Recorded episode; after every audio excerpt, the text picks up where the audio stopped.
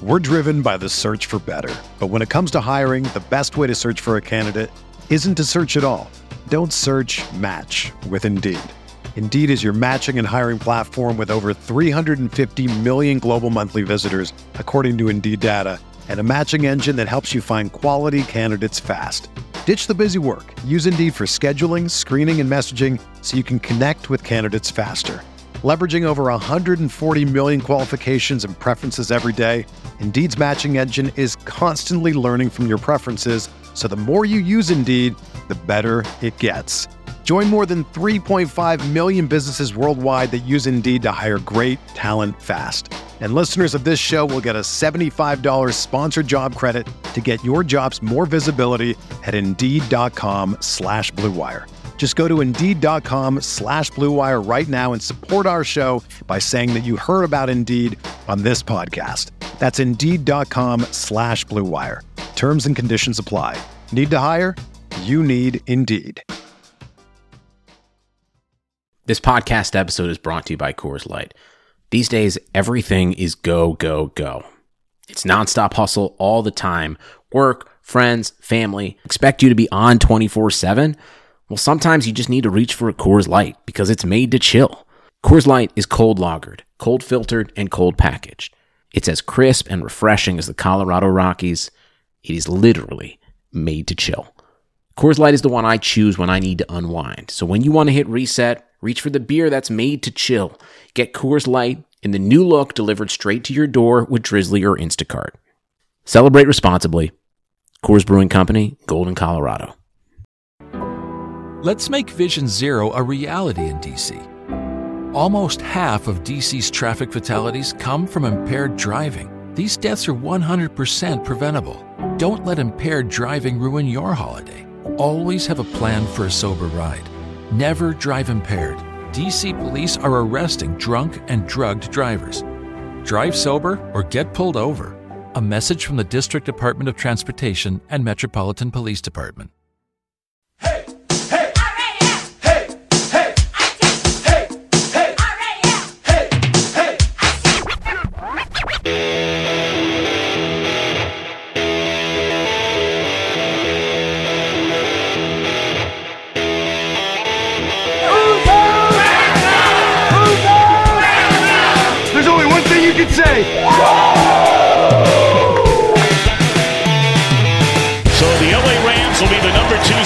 Finished 13 and 3, a 13 win season for the third time in franchise history.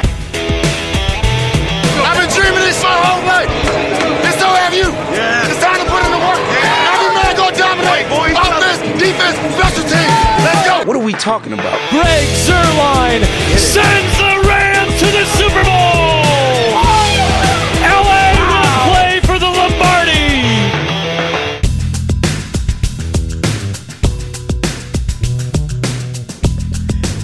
Hey, welcome back to Rams Talk Radio for our midweek edition. This is Derek C. Apollo flying solo tonight.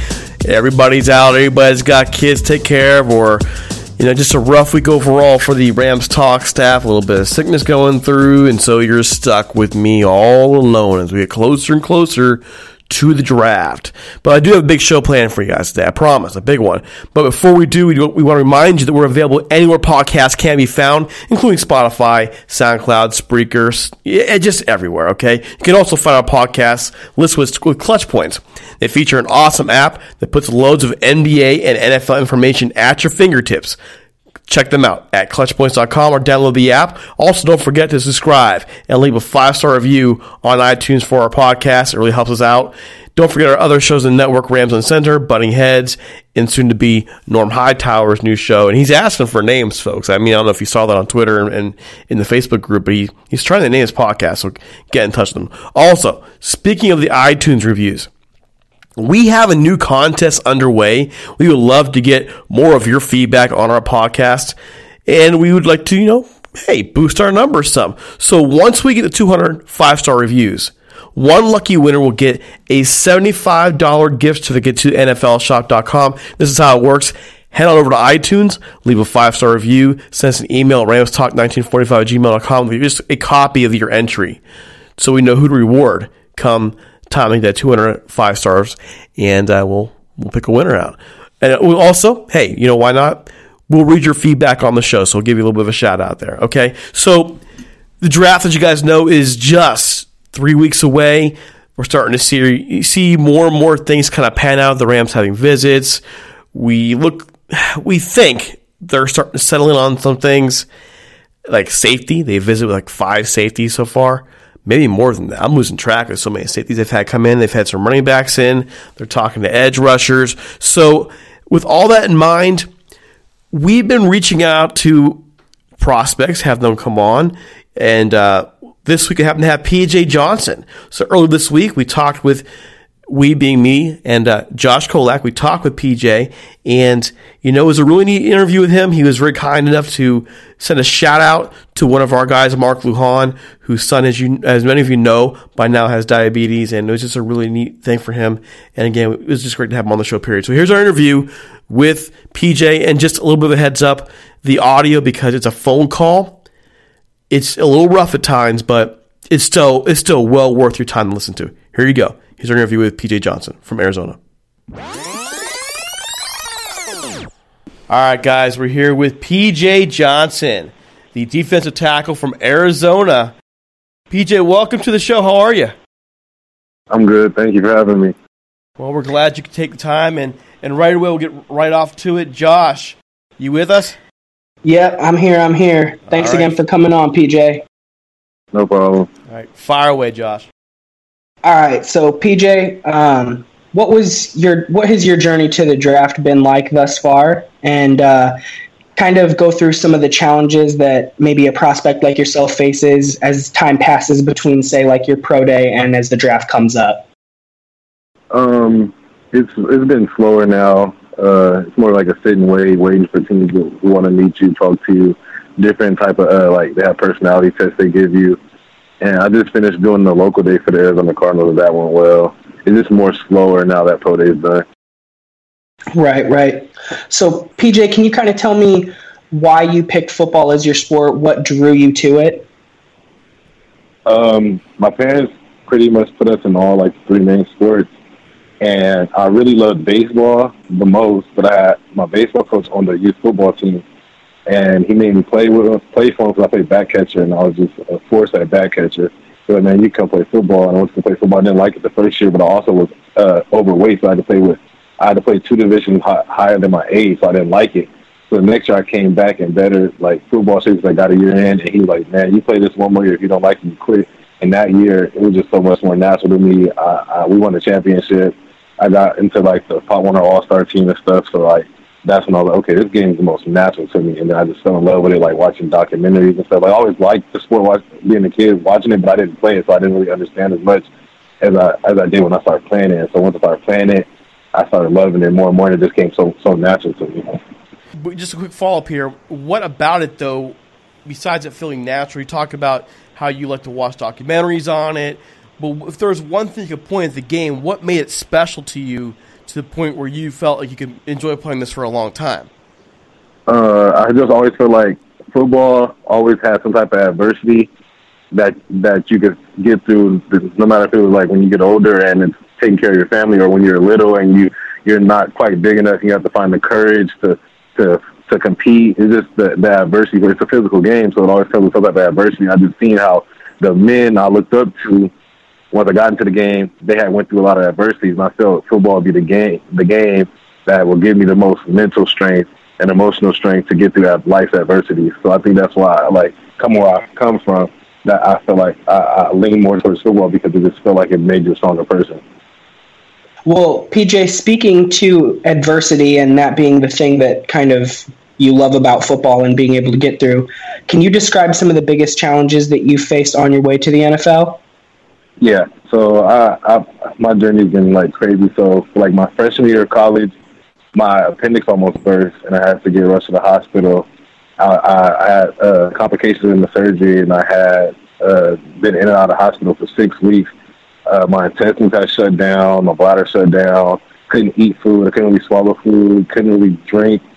It was just I lost so much. Lost about like sixty pounds during that time, and I just was like in a real, real dark place. Like it was times where they said I, I might not make it, and I just didn't feel like good inside. And I just had to find a way to fight through that, and that that that helped me become a stronger man. That was probably my biggest adversity. Can you tell me a little bit about what led you to playing for the Arizona Wildcats? So I started my career at Sac State, and I, I redshirted there, played a year, then redshirted. The second redshirt was a medical redshirt because we found a tumor in my leg. So I had to deal with the tumor situation. And when it came to surgery and stuff, the school said they weren't going to pay for it because um, it was a football related. So then I had insurance, but I had like copay insurance. So I had to, every time I had a doctor's appointment, I had to copay. So I had, to, had a bill every time. And I just felt like, wow, like I'm your player. I'm going through this thing that could be cancer because we didn't know if it was cancer or not at the time.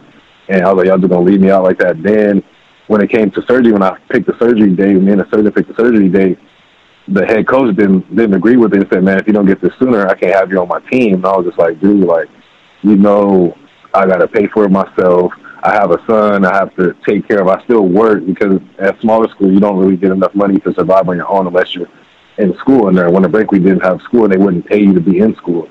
So I, I'll have to take care of my son. I usually work even with the hurt leg and all. Still I got a job, and I told him my situation. He was like, "Well, you got to make a business decision." Either the team or your son. And of course, I chose my son. And so with that situation, uh, I had a close friend of mine. Once I healed from the tumor surgery and all that, he was like, "Man, do you think you can still move like you used to?" And I was like, "I'm pretty sure." that he didn't work out with him. And once he seen how it worked out, he was like, "Man, I'm going to City College. You coming with me?" And I was like, "Man, I don't know. Like, I don't know how I feel. I don't know if my mental state. Like, I just beat this big crazy thing in my life." And I dealt with. And once uh, I got surgery. My sister had died about a week later. Then my godmom had died a week later. So I wasn't like in a mental state of thinking about football. And I was like, man, you sure? Like, I don't know if I'm ready. And then he believed in me, and I went to City College. And I played good at City College. And then uh, I met Coach Amey. He hit, yeah, uh, hit me up on Twitter, and I got on the phone with him. And he's a defensive line coach at Arizona. And we just vibed right away. He like explained the scheme and stuff to me. I went on a visit, and I was like, okay, this scheme is good because it's a, it was like more of a multiple front. So we ran three down, four down. I would play the whole D line. I was like, okay, uh, I'm not knowing if I can get my if I for sure get this medical red shirt year back. So since I might only have one year, I need to get an assistant that can show all all my talents in a year. So I was like, okay, this is the best for this, and that's why I decided to go to Arizona. Just to follow up here, you mentioned a couple really neat things in the course of your telling us your story, and um, well, first, dude, sorry for sorry for the loss, man. I mean, that, I know that had to hurt, but um, mention your son, and tell us yeah. tell us about your family and how much that means to you when it comes to playing this game, and and uh, tell us about your kid overall. Let's get to know you a little bit. Okay, um, so I I love this game. Like I will play this game as long as I have a chance to play this game. But the fact that I have had a got, got my son, I have two kids now. But the fact that I when I have my son, I was like, okay, now I have a reason, even more than just my love for the game, to to play this game even harder because I got mouths to feed, I have a kid to take care of, and adding my daughter, I was like, okay, even more. Like I just feel like I, I my parents like work so hard, so I'm like, okay, I, I gotta even do better than my parents. And I have such a fascination with children. I love children. I hate to see children suffer. So the fact that I have my own, it just drives me to make sure they have the world if they want it. Like and that's that's like feminine so much to me because I've seen where I come from. A lot of people don't have two parent homes, and I just seen the difference on a day to day basis on how kids acted when they had both parents and when they had one parent. And I was like, okay, I need to be there, especially as a father.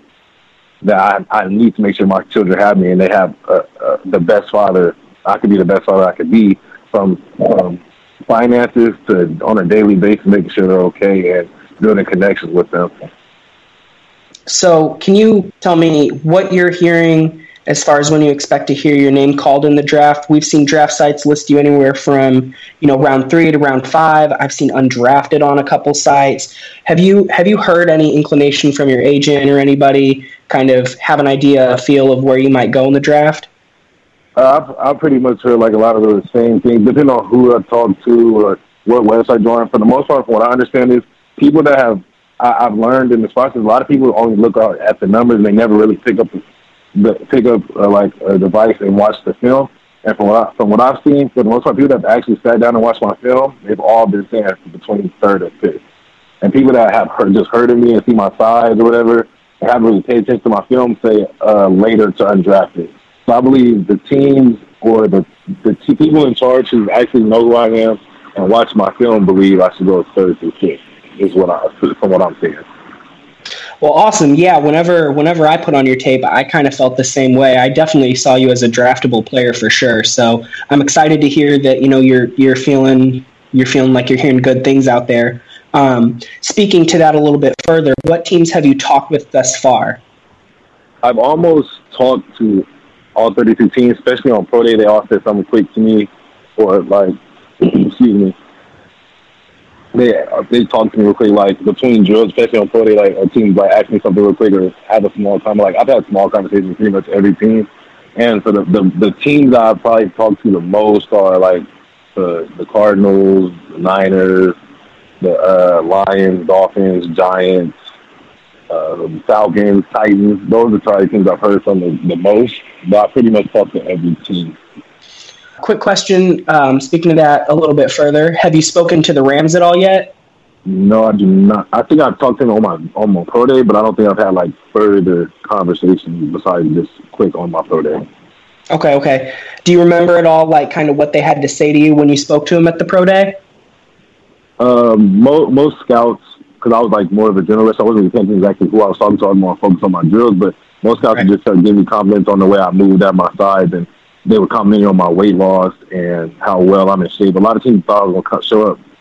I'm I'm a big dude, so everybody thought I was gonna be like a fat blob out of shape just showing up, and I and I raised a lot of eyebrows because I came in a, a whole lot better shape than I, than I was on film and, and a lot less weight. So oh, awesome, uh, awesome. Just to back up a little bit, you mentioned you know people who are seeing you on film, being catching you going round three to round five. What about you on film right now will make you successful in the NFL? Uh, I believe my, my versatility, my first my first step, and my uh, my, my hand strength is, is uh, what separates me from a lot of players. I have like I have long arms, and I'm good at striking my hands and controlling bodies. And the fact that I, am so quick, I can play the whole D line, especially on rundowns. I feel like that gives me an advantage to take to the next level kind of speaking to your strengths and, and weaknesses here, um, you kind of mentioned your strengths already. What are some weaknesses in your game that you feel you need to work on for the NFL? My my biggest weakness for what I think is my pad level, and I feel like that has to do with uh, the bad body percentage on me. So my biggest focus has been lowering the body percentage and gaining more muscle, so that muscle will be carrying itself instead of just fat laying there, weighing down on me. When I get tired, I get high and high because I'm just trying to survive. So my biggest thing is uh, fixing my pad level and uh, changing my body and my stamina. What's you know one or two players in the NFL currently that you kind of see yourself molding your game after? I, I really, really like Geno Atkins. Even like, I'm bigger than him, but I, I really like watching his film. Everybody, I'm sure, watching Aaron Donald. He's a pass rush god, so I always watch him. Um, when I do my DN stuff, I will watch Khalil Mack because he's a more of a power rusher. And I'm a power dude, so I'll watch him on the edge so I can learn how to rush the edge. I like Fletcher Cox a whole lot there's a bunch of guys. I just try to learn from all of them and mix their game into what I can do so I can be the best me. What do you want people to know about you overall, both as a football player and as a person? Uh, as a football player, I want people to know that I, will do anything it takes to win the game within the rules. I, I, if a coach wants to keep me in five five drives in a row, no sub, I'll, I'll do it. I'll find it in to, to get it done. He wants to put me out in any position because we have injuries, I'll learn the position. I'll learn. I'll know my plays. I'll get it done. I'll put in the extra work in the film room, the weight room, whatever I need to do to make sure that I can do my job at a, at a higher level than average. And as, as a human, I, I, I just want people to know that I'm, I'm a caring individual. I care about others. I'm very interested in society, and I really love children. So like, I was always wanted. Like we had, we didn't have a great season this year, but no matter what, if I seen a kid with a ball or something, he wanted an autograph, we lost. I don't care. That kid looks up to us so I want to make sure they, they get what they came for. You want my autograph? For sure, I'll give you autograph. You come to the back after the game, we can take a picture. I don't care if we won or lost because it, it, it's, it's more about life than just football. And I'm so into people that I, I really care about the people, especially the children, because children are the world. Uh, so PJ, we'll kind of uh, we're kind of done asking the serious stuff now. Now I just kind of want to have a little bit of fun with you, ask you some some kind of fun things to talk about. Just let people get to know you a little bit further on our show. So uh, okay final five questions here. What's your favorite TV show of all time? Ooh, yeah. Let me think. Probably either Popeye or Dragon Ball Z. Okay, okay. Dragon Ball Z. That was. Yeah. I gotta be I did honest, not man. You threw that. a big defensive tackle going Dragon Ball Z. I never, I never thought I'd hear that one. Hey, real quick, are you are, are you going to use something from Dragon Ball Z in a sack celebration in the NFL? I was kind of thinking about it, but it's like it's uh, Dragon Ball Z got really popular again, so I kind of didn't want to like ride that wave and, and do something because everybody's into Dragon Ball Z again. Like I've always been into it, so I don't want to kind of do it when it's popular. Like when it dies down a little bit, then I'll probably do some more stuff uh, tribute wise to Dragon Ball Z because I don't really like riding popular waves like that. Right, right. All right, man. Well, we'll look out for your first sack celebration for sure. Um, what's your What's your favorite food? Pizza, I love pizza. Pizza. All right. Favorite sports movie? Favorite sports movie? Whew. Um, let me think. I, I I really used to like Rudy a lot. I used to love the underdogs. I used to love I love that movie, and I really like the Express. That's probably my favorite. The Express is probably my favorite sports movie. Okay. How about your favorite movie overall? My favorite movie overall is a three-way tie between a movie called The Wood, The Lion King, and Forrest Gump. Okay. Okay. What the was Wood, that first movie? The Wood. The Wood. Okay. All right. So the last question I got for you. This is a this is a little deeper, man. Okay. If you could play Okay. for one coach in NFL history, any coach, any one of them, who would it be and why? And this is our last question.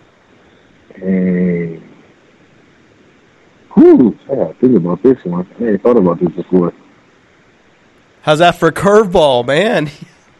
Yeah, that's a curveball. Um, a lot of coaches I like.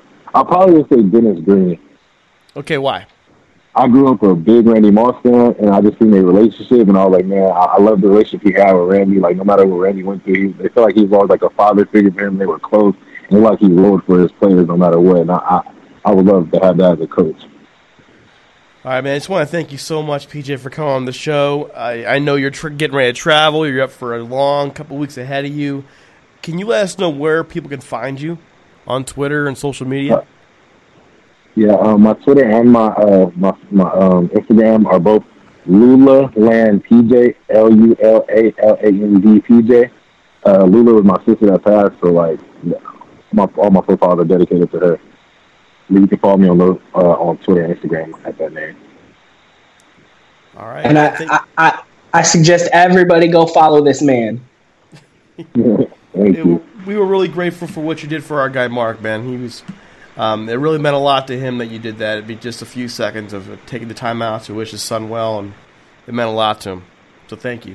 No problem. No problem. I'll, I'll do it. If kids want to talk to me, man, just hit me up. I'll find it in my in my time and try to talk to them. I love kids. All right. Well, that's awesome, PJ, and and I just want to thank you again, man, for you know speaking with me and everything, and coming on our show here. Really appreciate it. We're we're excited to watch your NFL career take off. Thank you. Thank you. All right. So again, a great conversation with him. He was he was really neat, chilled out kind of guy, and just you know fun talking with him. Looking at film, it's really interesting to see what he's capable of, the way he moves. He's rated at th- you know by many as a third to fifth round pick. But he can do a lot of the same things a lot of these early rounders can do. So it would not shock me to see the Rams or somebody, and it's looking not like the Rams, honestly, because just judging by who he's talked to. But then again, you never know because teams play things so close to this. But it would not surprise me to see him turn out to be a solid NFL starter or more in the years to come. His attitude is what blew me away, and it was just a really neat opportunity to talk with PJ. Okay. So before we move on, we do want to talk a little bit about our sponsor, Jim Hock. Most of us are practically addicted to anything Los Angeles Rams. Well, if you want to learn more about the Rams' history with a bit of personal touch, check out Jim Hock's Hollywood's Team Grit, Glamour in the 1950s Los Angeles Rams. The book tells the story of the 1950s Rams through the lens of Jim's dad, John, who was an offensive lineman for the team from 1953 to 1957. Check out some story of his father and team he played for in an era of glitz, glamour, and future Hall of Famers. Read about players like Norm Van Brocklin, Crazy Legs Hirsch, Tom Fears, and Les Richter in this story spanning the 1950s Los Angeles Rams. You can find Hock's book online at HollywoodTeam.com and on Twitter at HollywoodTeam. The paperback version is also coming out very soon, as soon like September 6th. So that's pretty soon. All proceeds for this go to Homeboy Industries, which is a charity that works to get people out of gang life and back into being productive members of society. It's a great opportunity to really help those who are trying to make great things happen in the world. Again, that's Jim Hock's Hollywood's Team Grit, Glamour, and the 1950s Los Angeles Rams by Jim Hock. It's well worth your time.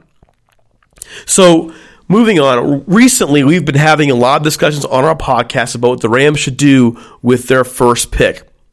And as we're seeing a lot of these mock drafts come out, at least it seems that many of the experts think they're going to go defensive tackle or defensive line, somewhere on there. And there's obvious good reason why, uh, including the fact there's a lot of depth there. A ton of depth available this time defensively, not as much on the offensive line, although, like Mike was on the show on Sunday night saying, listen, offensive line, if you can, go there. And that's a pretty good point to make. A pretty good point to make. But I do have a personal opinion on this that I haven't shared too much about. And for me, if the Rams can move back, I think they need to do it. I think it's a, it's one of those things where if you know the players are going to be there a few picks back and there's a team willing to move up and give you an extra pick at this point, it needs to happen. Here's the reason why I strongly think the Rams need to do this depth. The fact of the matter is the Rams have lost depth, especially in the offensive line, especially losing to Ndamukong Suh to free agency. The fact that they've had to sign some big contracts. They need to increase depth at a market value, at good value.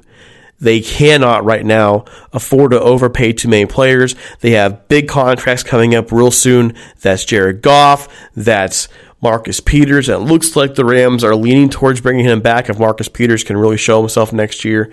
So at this point, I would really think that right now the Rams are smart if they can move back a little bit, get an extra pick or two, and put that towards building depth finding some starters.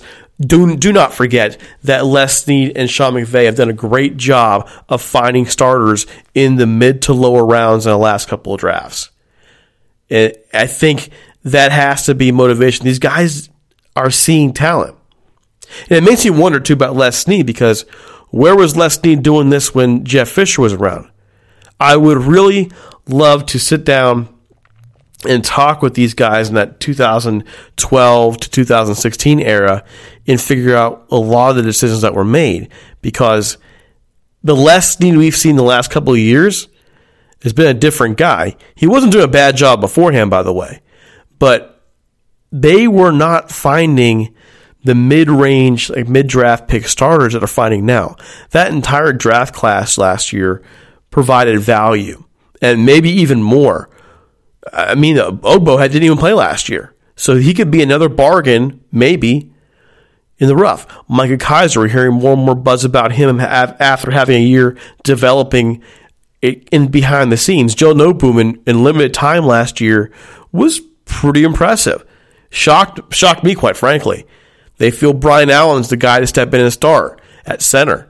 So that that draft class to me in the year before they have done a great job making things happen. This is why you draft back. This is sorry, this is why you move back.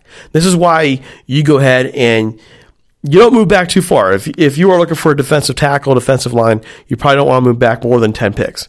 Okay. But you I think it's safe to move back if you can. If there's somebody out there who wants that pick, that's a player for them, go for it. The Rams will be smart to do it. So if that's not going to happen, we do want to think about who they will take. Who who are the guys on the Rams radar? And we know they've talked to a lot of people out there. So what I did is I spent some time today just looking around and seeing what some of the experts out there are thinking in terms of who the Rams will take. And it's pretty clear that most of them are thinking defense. There's one there's one outlier so first is Tom Fornelli from CBS Sports.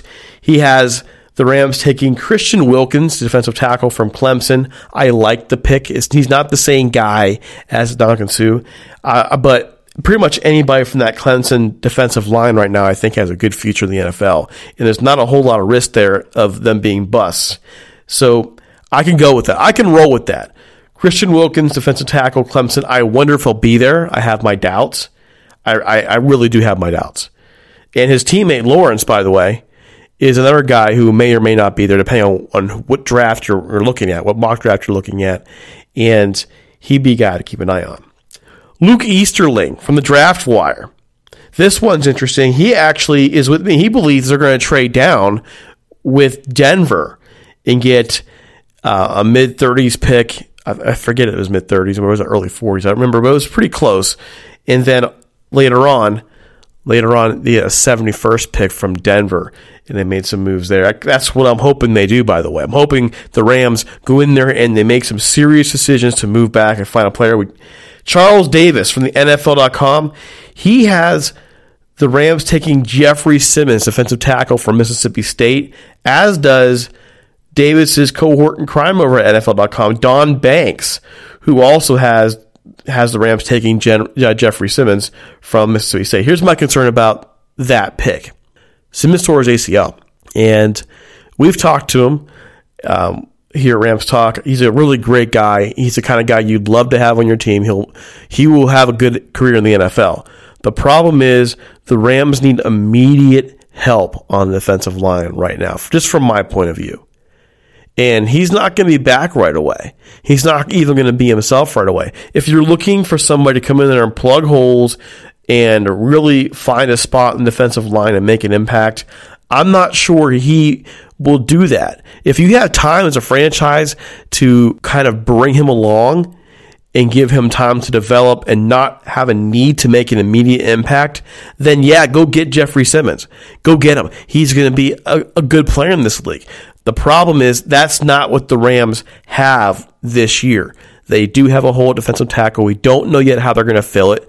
And I mean, maybe they move Brockers back inside and rely on John Franklin Myers, who, by the way, again, another another rookie from last year's class who played very well.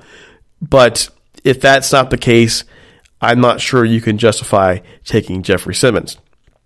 Will Brinson from CBS Sports has Kaleb McGary from Washington, offensive lineman. I, I like the pick if it's there.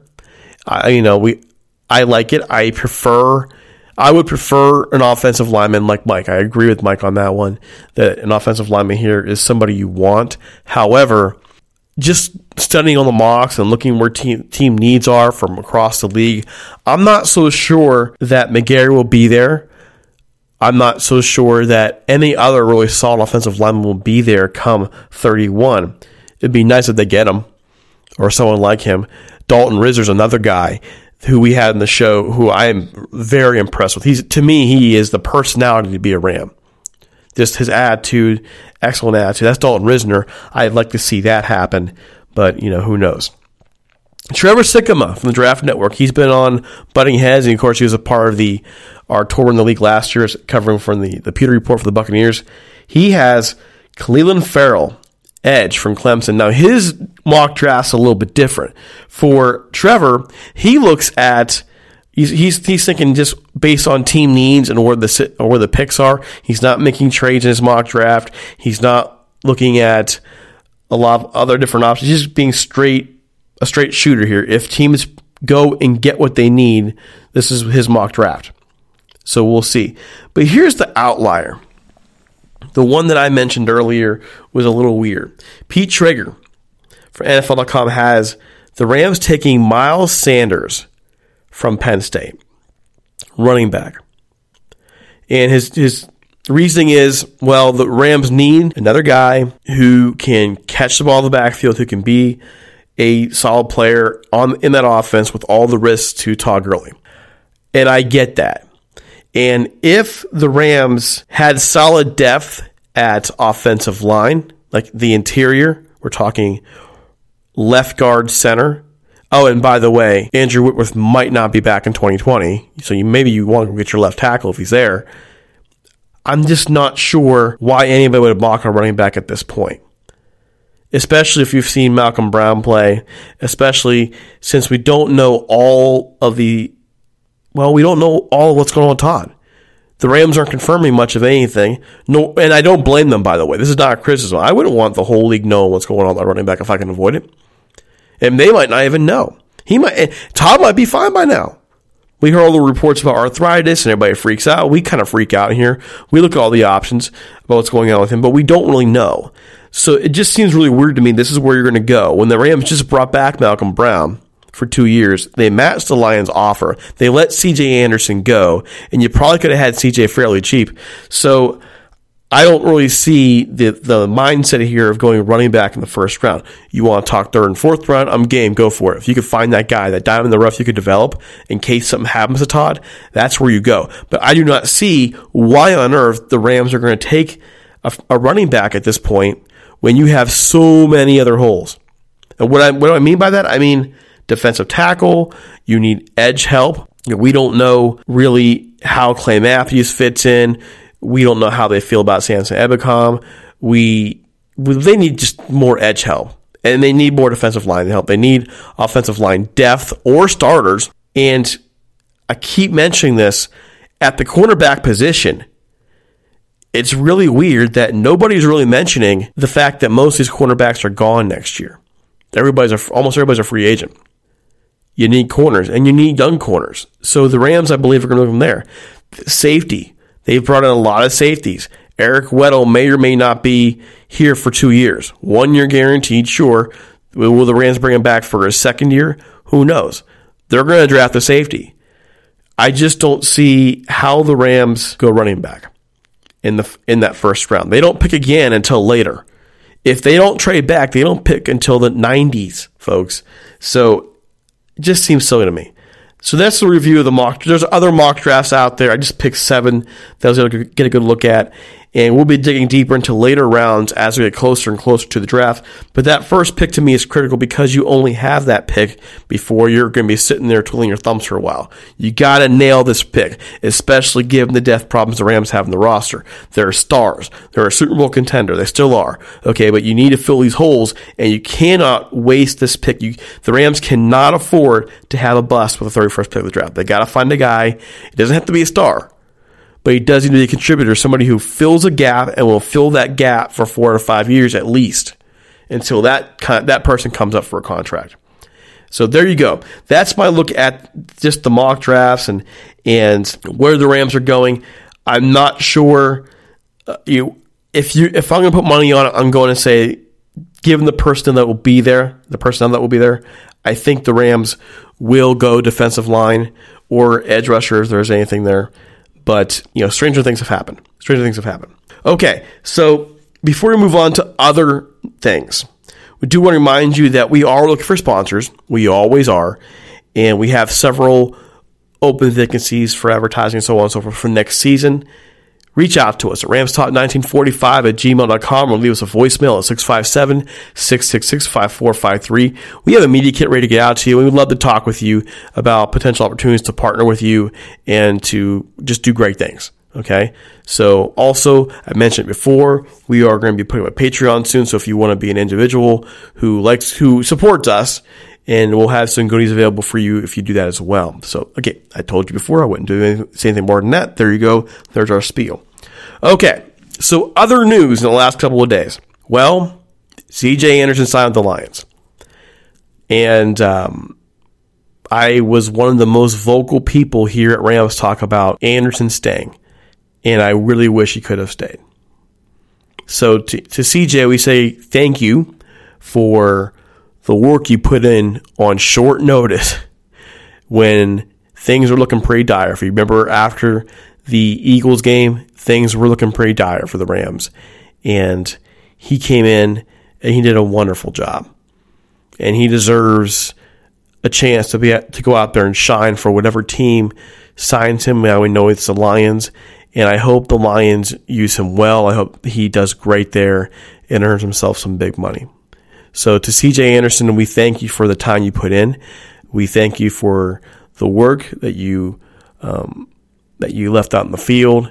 And uh, good luck to you, man. Good luck, and and you know, hopefully we don't have to ever worry about lining up against you. At least not for a long time. Also, the Alliance of American Football. I know this is not Rams related, but sometimes we need to leave that for a second. I want to go ahead and vocalize this right now. What happened here in the last couple of days of the Alliance of American Footballs is, um, well, it's it's garbage. Okay, there's no other way around to say it. And the reason why I'm vocalizing this, even if it's on a Rams podcast, is because many of these players are, you know, are guys who played for the Rams. Luis Perez being one of them was was in camp just last year, and other players as well. Zac Stacy, former Ram. Leagues fail, ventures fail. I should know. I'm a small business owner. I understand. Things happen. And it doesn't always work out the way you want to work out. You wish, we all wish, that things would have turned out differently with the AAF. But it's the after effect of what happened there. It didn't have to go this way. It really, really didn't. It did not have to fall apart. It did not have to die. And that's the sad part about it. The way this whole thing went down didn't have to go down.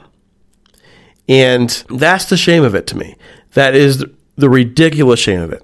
What I mean is this Imagine you starting a business, trying to work with another local business, okay? Like you want to be one of their suppliers. And you, you build a, a, a, a light partnership, you know, kind of respect. Heck, you even even get on with, with one of their, you know, with one of their trucks, okay?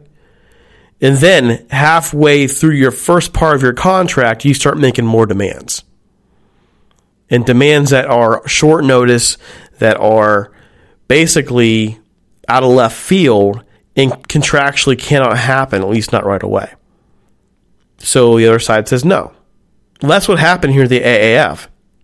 Tom Dundon, the owner of the Carolina Hurricanes NHL franchise, came in there, rode the white horse originally to help save the league, promised $250 million apparently in investment. In the end, only paid in 70, didn't didn't do the whole thing yet, but then pulled the plug on the league when he could not get an agreement with the NFLPA about funneling players to the AAF as a feeder league.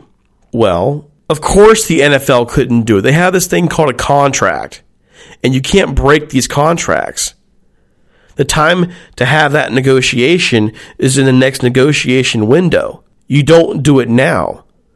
And you don't, or at the, at the very least, if you want to try and renegotiate the contract, fine, but you don't do it in the middle of your season, the AAF season.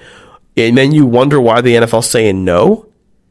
What makes it worse to me is these players, players like Luis Perez and Zac Stacy, they're left stranded.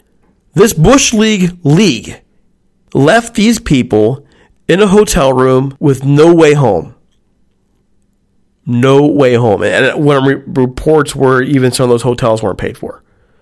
Okay, can't they can't verify that, but that's just a horrible way to do business. I hope Tom Dundon, whatever he got out of this, some say it's the, the gambling technology.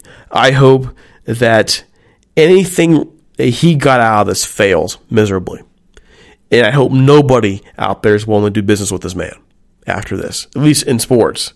Okay. I can't speak for other industries, but I wouldn't want, not want to touch this guy with a 10 foot pole after this. You don't treat people this way. You don't leave these players stranded somewhere out of nowhere and expect them to find their own way. You had them on contract. You put them there. You had them on the field. They played for you and your product. You get them home when you cancel that product. When you when you kick their jobs out from under them, which is garbage. Absolutely garbage. I cannot believe that there's not more criticism out there about it. You know, it's just ridiculous. Okay. Other stuff. Well, we did something recently here at Rams Talk where we invited our listeners to come in, uh, well, to, to call in to our uh, to our number at 657 666 5453 and tell us their favorite memory. And we wanted to share a few of those with you. And again, these are phone calls. The audio wasn't perfect, but we did want to take the time to just share with you the the stories these people have I don't want you all to for, forget as we get into the season, then draft and off season. Sometimes a lot of the history aspects that we cover get lost, and the reality is we still cater much to the history of this franchise. So we want to take the time now to just share with you these memories. The first memory I have up is from one of our listeners, Max, and here, check it out. Hey, what's up, Talk Rams? This is Max from Naples. Uh, I'm on Twitter, MaxHolt14. Uh, I appreciate all the Talk Rams, all the hard work you guys do for the Rams community, and uh, I know Derek, everyone works really hard. Just calling my one of my best Rams moments. Uh, past playoffs, this, these past years, I was fortunate enough with the help of uh, the Rams and everyone there to my family and I were making out to LA and we were able to go to my first NFL game and the Rams playoff game versus the Cowboys. First time ever at a Rams, game. The atmosphere was incredible. The Coliseum was beautiful. All the fans were amazing. Had such a great time. Um, appreciated everyone uh, from the Rams that make that that weekend really special. So, yeah, it's probably one of my favorite Rams memories. Thanks, guys. Keep it up really neat. Max is a good guy, and and um, he's been very supportive of our venture here. The next person up, Rudy. He's actually, believe it or not, he's kind of lost, and he, deserves credit because he is one of our original founders here, at Rams Talk. And you know, life just kind of took him away from us a little bit, but you know, he left the message for us. You know, he actually asked him. Not gonna lie, I asked him to uh, tell us his memory, and uh, here it is, his best memory of the Rams. Rudy from Los Angeles. My favorite Ram memory has to be from the 1975 divisional game against the Cardinals right after Christmas in 1975. Jim Hart, the Cardinal quarterback, had gone back to pass, and Jack Youngblood got a hand on it and picked it off and started rumbling downfield. I was situated on the aisle, and uh, I jumped up when he caught the ball and I landed in the aisle, and with those narrow Coliseum steps, I ended up twisting my ankle and falling down, and I never got to see him cross the goal line. Although I assumed from the roar of the crowd, obviously, that he made it in to the end zone. I uh, it was well worth the limp for the next two weeks. Uh, it was a great game, and uh, those were great times. But uh, I certainly remember that more than other plays only because of the absurdity of what happened to me um, up in the stands. All right. I I have to get Rudy on the show because Rudy is loaded with history. Just the memories. He was able to explain his memory of that game very clearly, and he is a walking encyclopedia of anything Rams, even Dodgers for all the Dodgers fans out there. And uh, and he and I get to have our debates on Dodgers and Angels. I'm an Angels fan; he's a Dodgers fan, and and um, you know just a wonderful baseball history that's taking place out there. So Rams, Dodgers, you name it, he's got it. And I got to have him on a show here to talk some talk some Rams here soon, sooner rather than later. All right, Henry Camacho, another just awesome guy who has made a point to just interact with us as much as he can. Here's his story. Hi, my name is Henry Camacho, and I would have to say that my greatest Rams memory of all time was when I watched Super Bowl 14 with my dad. Uh, even though the Rams lost, it was their first trip there, and it was just such an improbable season. And uh, I mean, there's so many others that I could think of, but to me, that's the best one because I got to watch with my dad, who's no longer with us anymore. And uh, anyway, that's all I got to say. Thanks, Derek. Bye. One of the things that I really am enjoying now about this, you know, running Rams talk and and just sharing all these things with you is that I'm getting to share it now with my daughter, who's three years old and uh, I, I'm not afraid to tell you that I'm indoctrinating my kid. I, you know, you could, I, I, I'll say all the time, she's just uh, an amazing little girl. And you know what? I asked her what her favorite team is. She says Rams. I've had her on the show and saying Rams before, and she's got all the wonderful Rams gear and all you know the shirts. And I got her a jersey. I got a Todd Gurley jersey that she loves to wear. And and even in the off season, she knows what Daddy does. It's all about the Rams, and you know that that's my little girl. And and um, I look forward to many years sharing those memories with her about the Rams. And and um, so that's what Henry's talking about. That's what his message there reminds me of. All right, one more message from Jesse, Cifuentes, another one of our, our listeners here who, with his story, um, his greatest memory. Uh, my name's Jesse. I'm from La Puente, California. Uh, my favorite Ram memory, uh, there's well, there's a lot, but the one that always sticks out is the first one, the one that hooked me, banned for life. Uh, it's the '89 win against the Giants in the playoffs. Um, I was about seven, eight years old, uh, crying my eyes out because I really thought we were going to lose. Um, so I missed most of how that game wrapped up, but I remember that I just uh, looked up long enough and, you know, crying.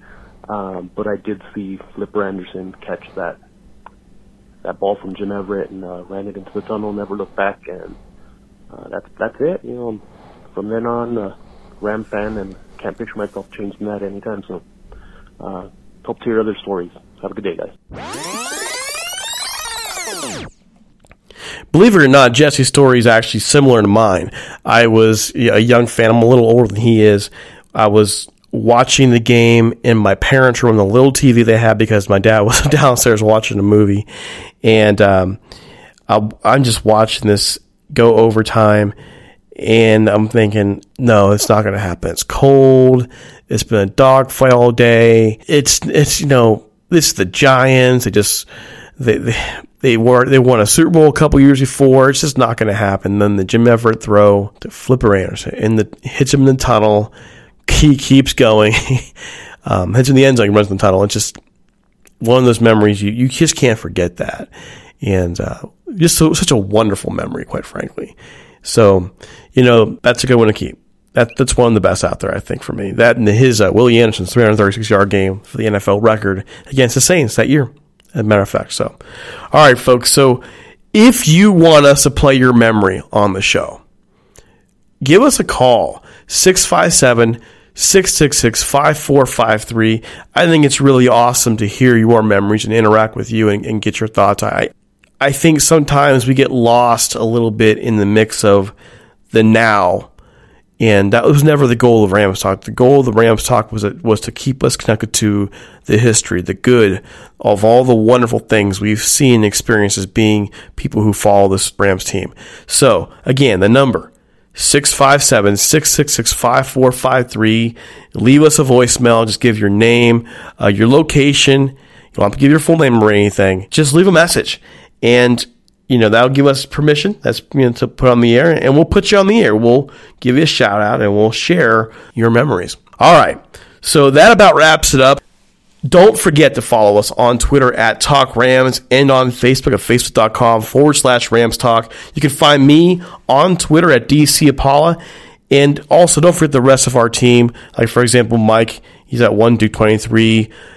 Josh Kolak, he's at alright underscore Kylo we have a bunch of great people here on our staff, and I would encourage you to go in there and read their work at ramstalk.net, interact with them on Facebook and Twitter, and so on and so forth. Also, don't forget us on iTunes. I, I laid out that contest we're having for you. I hope you get involved and leave a nice review. And don't forget also our, our mailbox is always open if you have other feedback for us. If you want to tell me how awful I am, please do it. I'm at ramstalk1945 at gmail.com. We are on Stitcher, SoundCloud, iHeartRadio, Google Play, you name it, we're there. Also, IEBeatRadio.com, we're there on Wednesday and Saturdays, Wednesday and Sunday mornings right now at 10 a.m. Pacific time. I'm not sure about Saturdays. Let me check on that. But for the entire Rams Talk team, this is Derek C. Paula saying, have a great night. We'll talk to you again this weekend. And well, hey, you know what? Go Rams.